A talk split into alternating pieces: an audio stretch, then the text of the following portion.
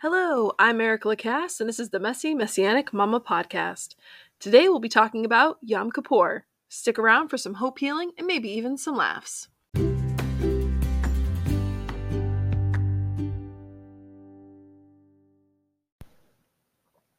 Welcome once again to another Messy Messianic Mama podcast. It is the third of October, twenty twenty-two. Happy fall, y'all, as my daughters cringe if they're listening. Today's Torah portion is called Ha'azinu, which means listen. You can find it in Deuteronomy chapter thirty-two, verses one through fifty-two, and Second Samuel chapter twenty-two, verses one through fifty-one is the half Torah portion. And then you have the Brit Hadashah, which is John chapter six, verses twenty-six to thirty-five. I'm going to try my best to speak slowly, but there's a lot to get through, and I want to make sure that I, I give Yom Kippur its due. And as you know, I like to read from a few different sources. Uh, like I did last year, I'm going to read a little bit of The Complete Guide to Celebrating Our Messiah in the Festivals by Susan Mortimer. And I'm also going to read from the book that I read from last week, The Jewish Way, Living the Holidays by Rabbi Irving Greenberg, which is very enlightening to kind of get a Jewish perspective. Some may or may not agree with that. That's up to you. So, for those of you who do not know, give you a little bit of background. Yom Kippur is the Day of Atonement. It's one of the feasts that the Lord commands us to observe. And it's not a Jewish holiday. It is one of the feasts of the Lord. Yom Kippur means Day of Atonement. It means, Kippur means covering, and refers to covering sins so that the Israelites might continue to approach the Lord with sacrifices and offerings. The Day of Atonement, Yom Kippur, falls on the tenth day of the seventh month of the sacred calendar, Tishri. So typically it's September or October. God commanded rest from the evening of the ninth of Tishri to the evening of the tenth. This Sabbath of Sabbaths was the day atonement would be made for the most holy place, the tent of meeting, the altar, and the priests, and then for the nation.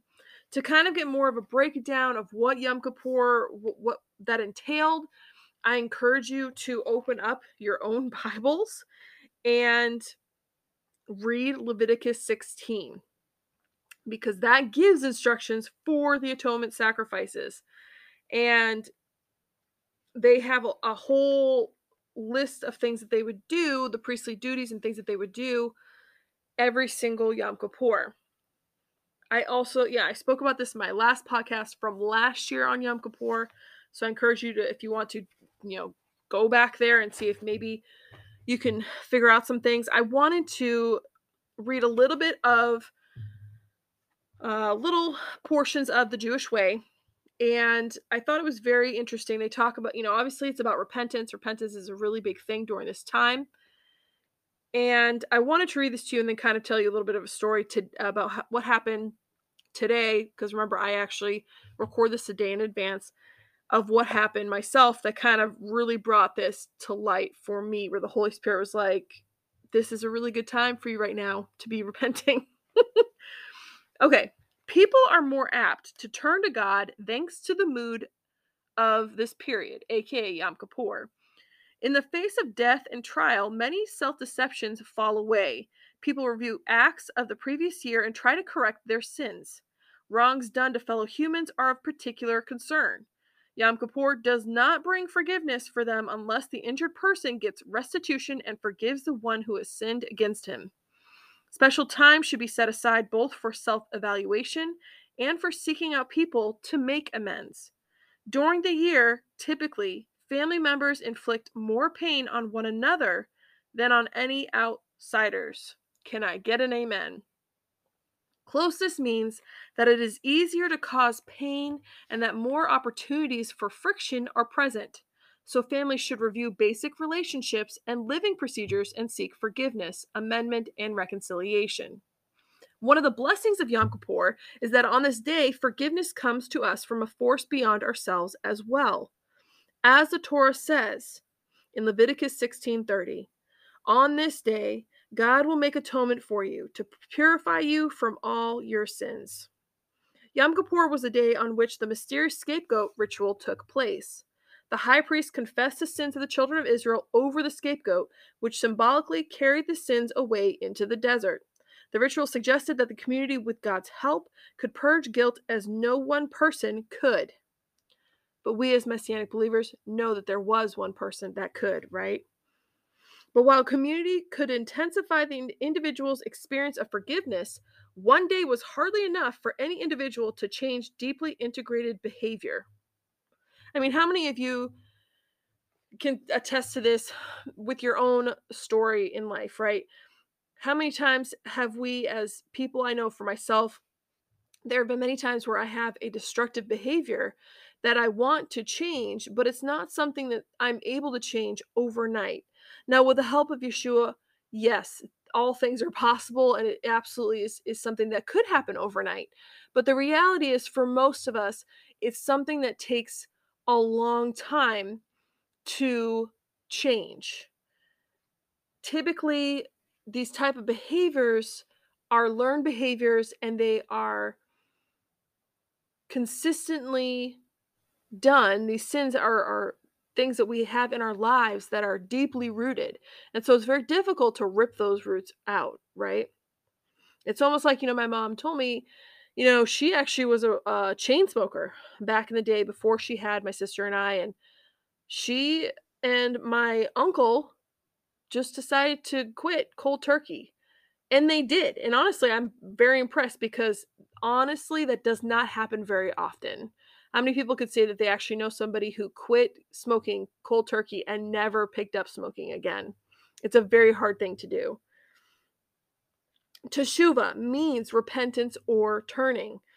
It's a process, not a single act. For most people, transformation takes time and occurs gradually, as we all know. So don't beat yourself up if it's not an immediate change. You know, Adonai could reveal something in your life that he wants you to change, but it doesn't mean that it's going to be instantaneous. So don't beat yourself up if it is a process. In my mind, there's a lot more learning going on if there is a process. Understanding teshuvah, you know, repentance or turning, there are three key elements in achieving it. One could call them the three R's of repentance. So if you have an opportunity, you want to write these down. I actually thought this was really good. I myself wrote it down, and it uh, you can hear me turning the page. The three R's of repentance. The first one is regret. Regret is articulating the wrong. Regret, you need to have confession. There is great stress on the role of confession. Articulating the wrongful behavior provides relief from the guilt that traps people into continuing the pattern. I'm not talking about going to a Catholic church and confessing to a priest. The first person you need to confess to is Adonai. The second person you might want to confess to is maybe the person that you have wronged, or a trusted friend or confidant. Admission is perhaps the most difficult step in repentance, for there is an infinite human capacity for inertial evil and self-justification, and it is just plain painful to admit that one has done wrong. Psychologically, the sinner feels that he or she has gone on a road from which there is no turning back, because one cannot betray what has already been done, because too much has been invested, because no one will be shamed, and because one has gone too far. But God promises you can and shall return. Deuteronomy thirty-two, thirty verse two, I should say. Making the admission openly represents a commitment not to back away from the liberating insight. I don't know about you, but there's there was a time in my life where I felt like I had turned from God so, so far that I did not feel like there was any redeeming me.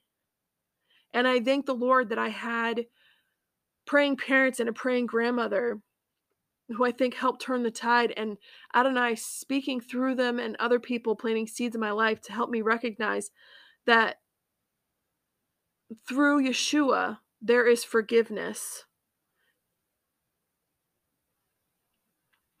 The second step is rejection. To stop doing the wrong thing.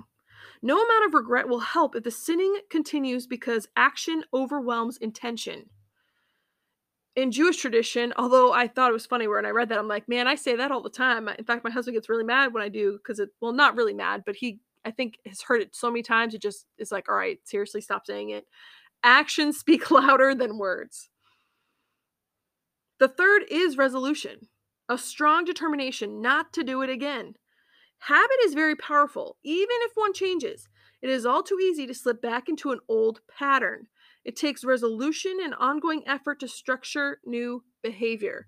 A lot of times I know for like um, recovery centers and things, they actually encourage you sometimes, not all time, but to replace one habit with another. So replace a bad habit with a good habit. So if smoking was one of your addictions, instead of smoking, I heard one was uh, actually replacing the cigarette with a carrot. I guess you can't get healthier than that, right? Repentance is not a momentary recoil or tiredness, but a basic turning to a new way of life. It is an act of great merit to help people repent, to encourage them in their new ways.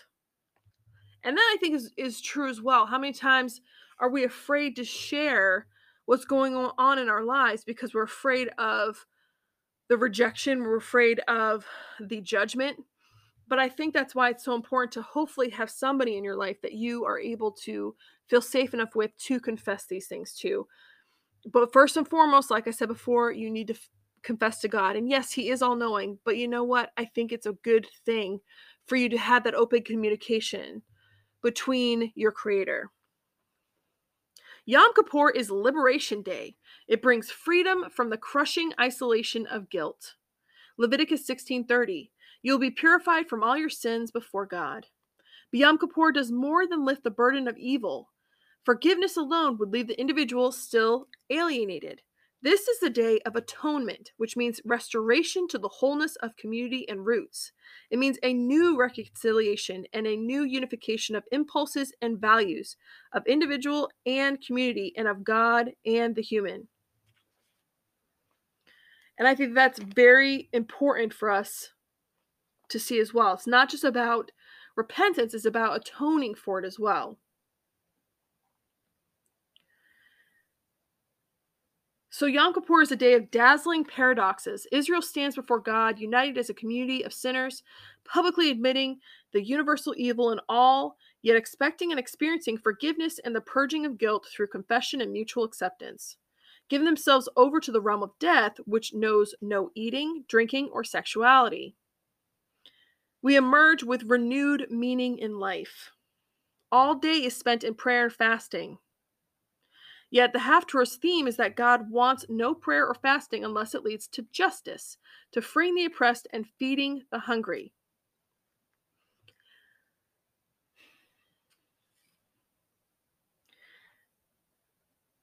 Many Jews assume that only Christianity focuses on grace and on the merits of another's sacrifice for their behavior. But in biblical times, temple worship had strong sacramental overtones. Hence the sacrificing of the, the goats, right?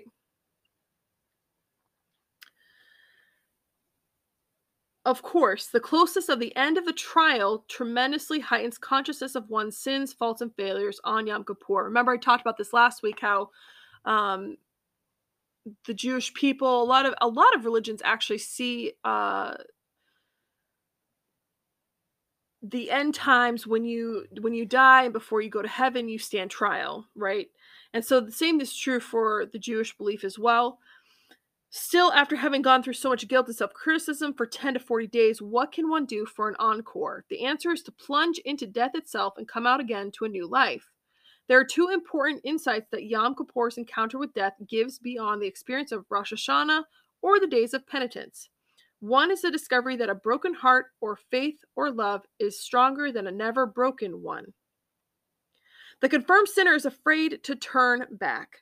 The sinner lives in dread that once he or she lets go and admits the failure, his or her whole life will fall apart. Many also fear that once there has been a serious breakdown, even atonement cannot restore the original wholeness. And I think that that's really true. I myself have experienced that. I don't know if you have as well. I, you know, I talked about that before. We're afraid. We're afraid to move on to what, how our lives would change if we were to confess our sins.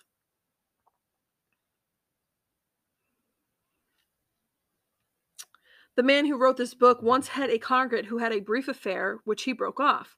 The guilt preyed on his mind. One day, seeking relief, he confessed to him and asked him what to do.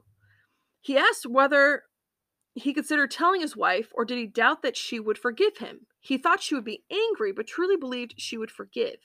However, he feared that once she knew, their relationship would never be as whole and as trusting again.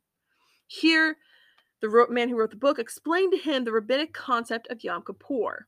In the fantasy of perfection, once a flaw or break is discovered, things will never be perfect again. In the Arthurian epic of the Holy Grail, which I find hilarious that they, they're kind of talking about this in this Jewish book, only Galahad could find the talisman because he was pure and faultless. Lancelot could not bring in the cup of salvation because he had sinned with Guinevere and had stained his sword with blood. In the rabbi's view, this is a superhuman, therefore inhuman, conception of redemption. Yom Kippur teaches that humans inevitably fail or sin. Ecclesiastes seven twenty says, "There is no righteous person on the earth who does only good and never sins. But when people turn, they come out stronger."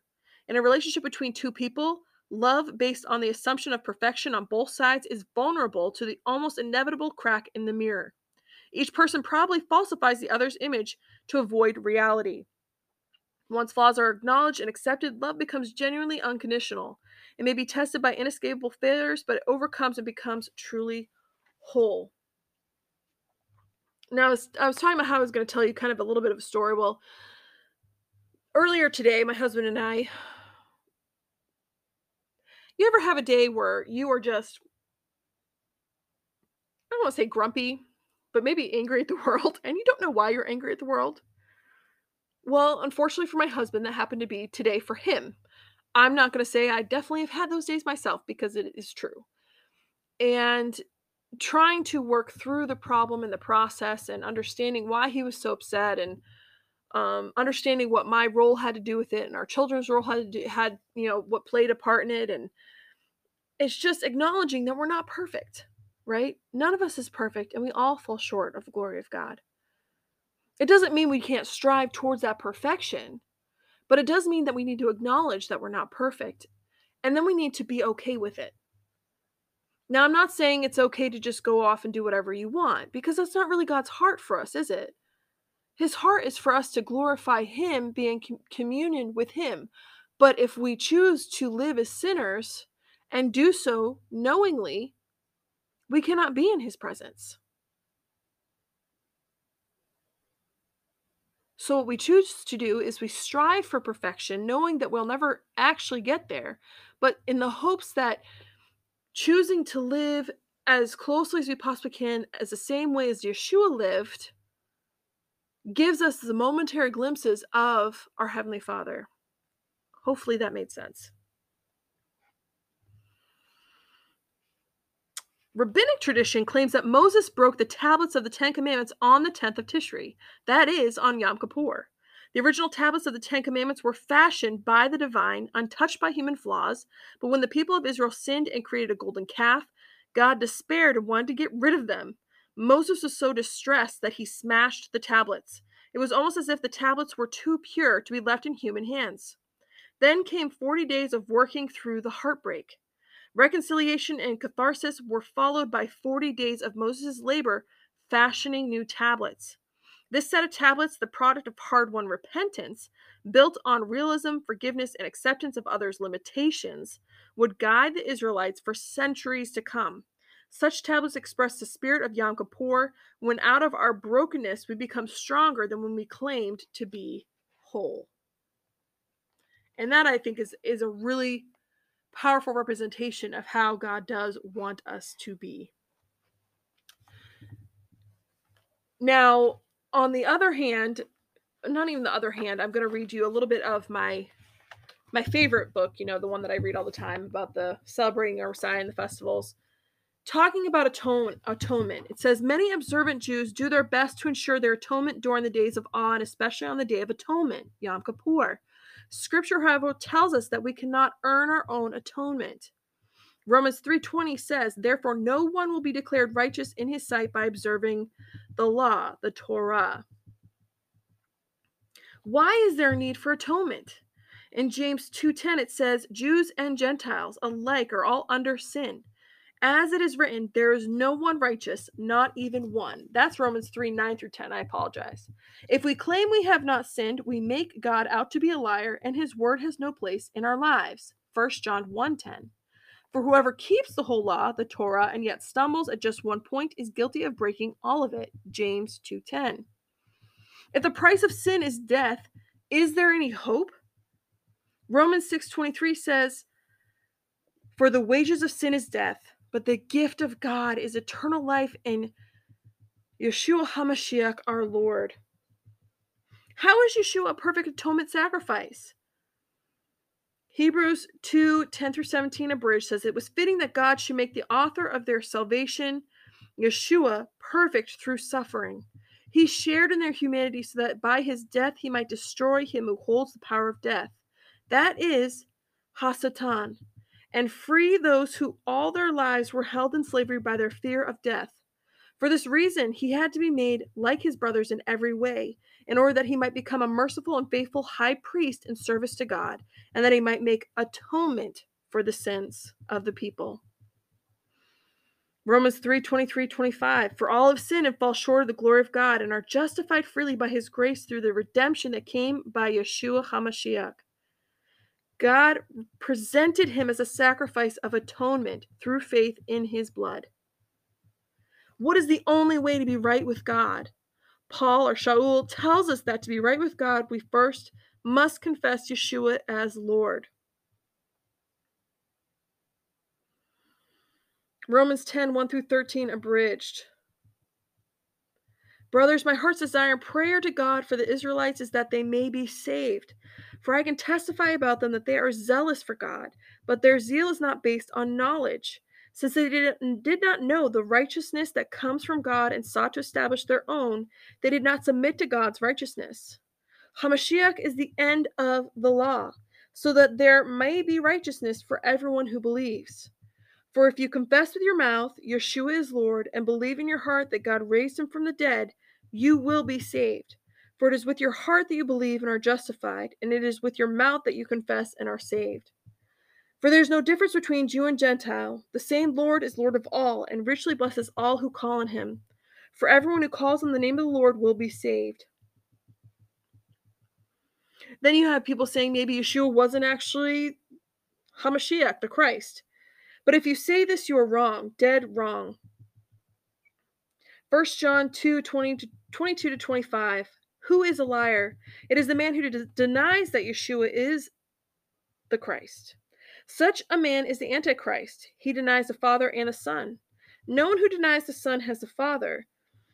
Whoever acknowledges the Son has the Father also. And this is what he promised us, even eternal life. But why are we not held accountable for our sins? Because in Yeshua, all sin is forgiven. He is that scapegoat that you read about in Leviticus sixteen. First John two, three, six, twelve, and seventeen. We know that we have come to know him if we obey his commands. Whoever claims to live in him must walk as Yeshua did. I write to you, dear children, because your sins have been forgiven on account of his name. The world and its desires pass away, but the man who does the will of God lives forever.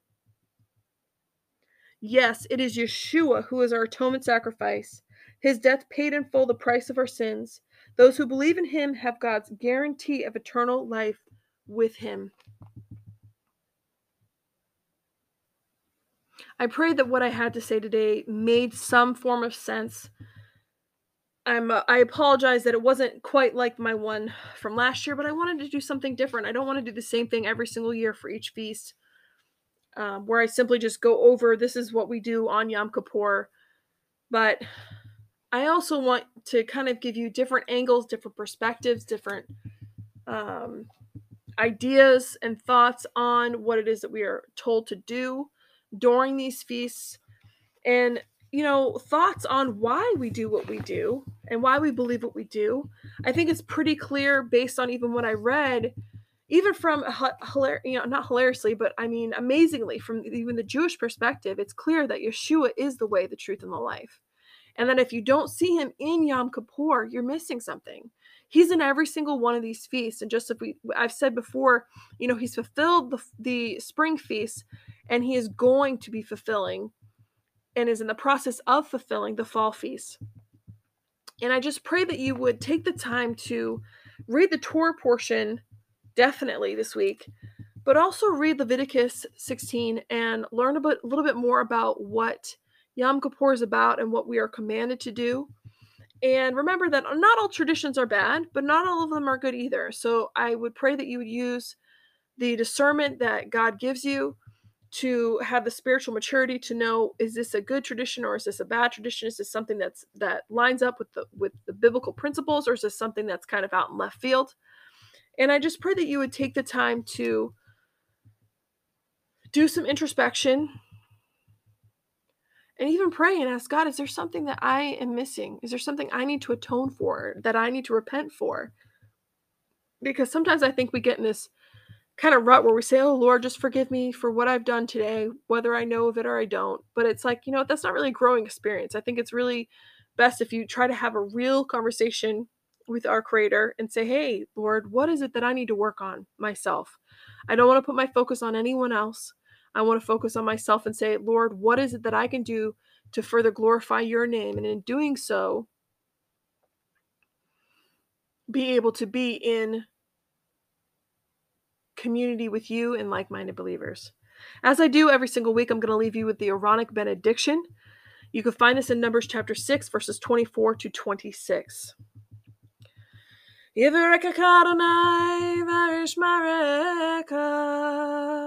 Yaher Adonai panav alecha vehuneka. Yisa Adonai panav alecha vehasem lecha. Shalom. Now may the Lord bless you and keep you. May the Lord make his face to shine upon you and be gracious to you. May the Lord lift up his countenance upon you and give you his peace. B'Hashem Yeshua Shalom, in the name of Yeshua, the Prince of Peace. Amen. May you have a blessed week.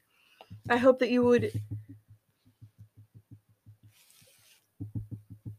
observe Yom Kippur.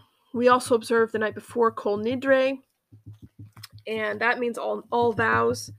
And I would just Google that if you want more information on that. Maybe if I, I get some messages asking for more of an explanation on that, I'll do an episode on it, but I pray that you would have a good rest of your week.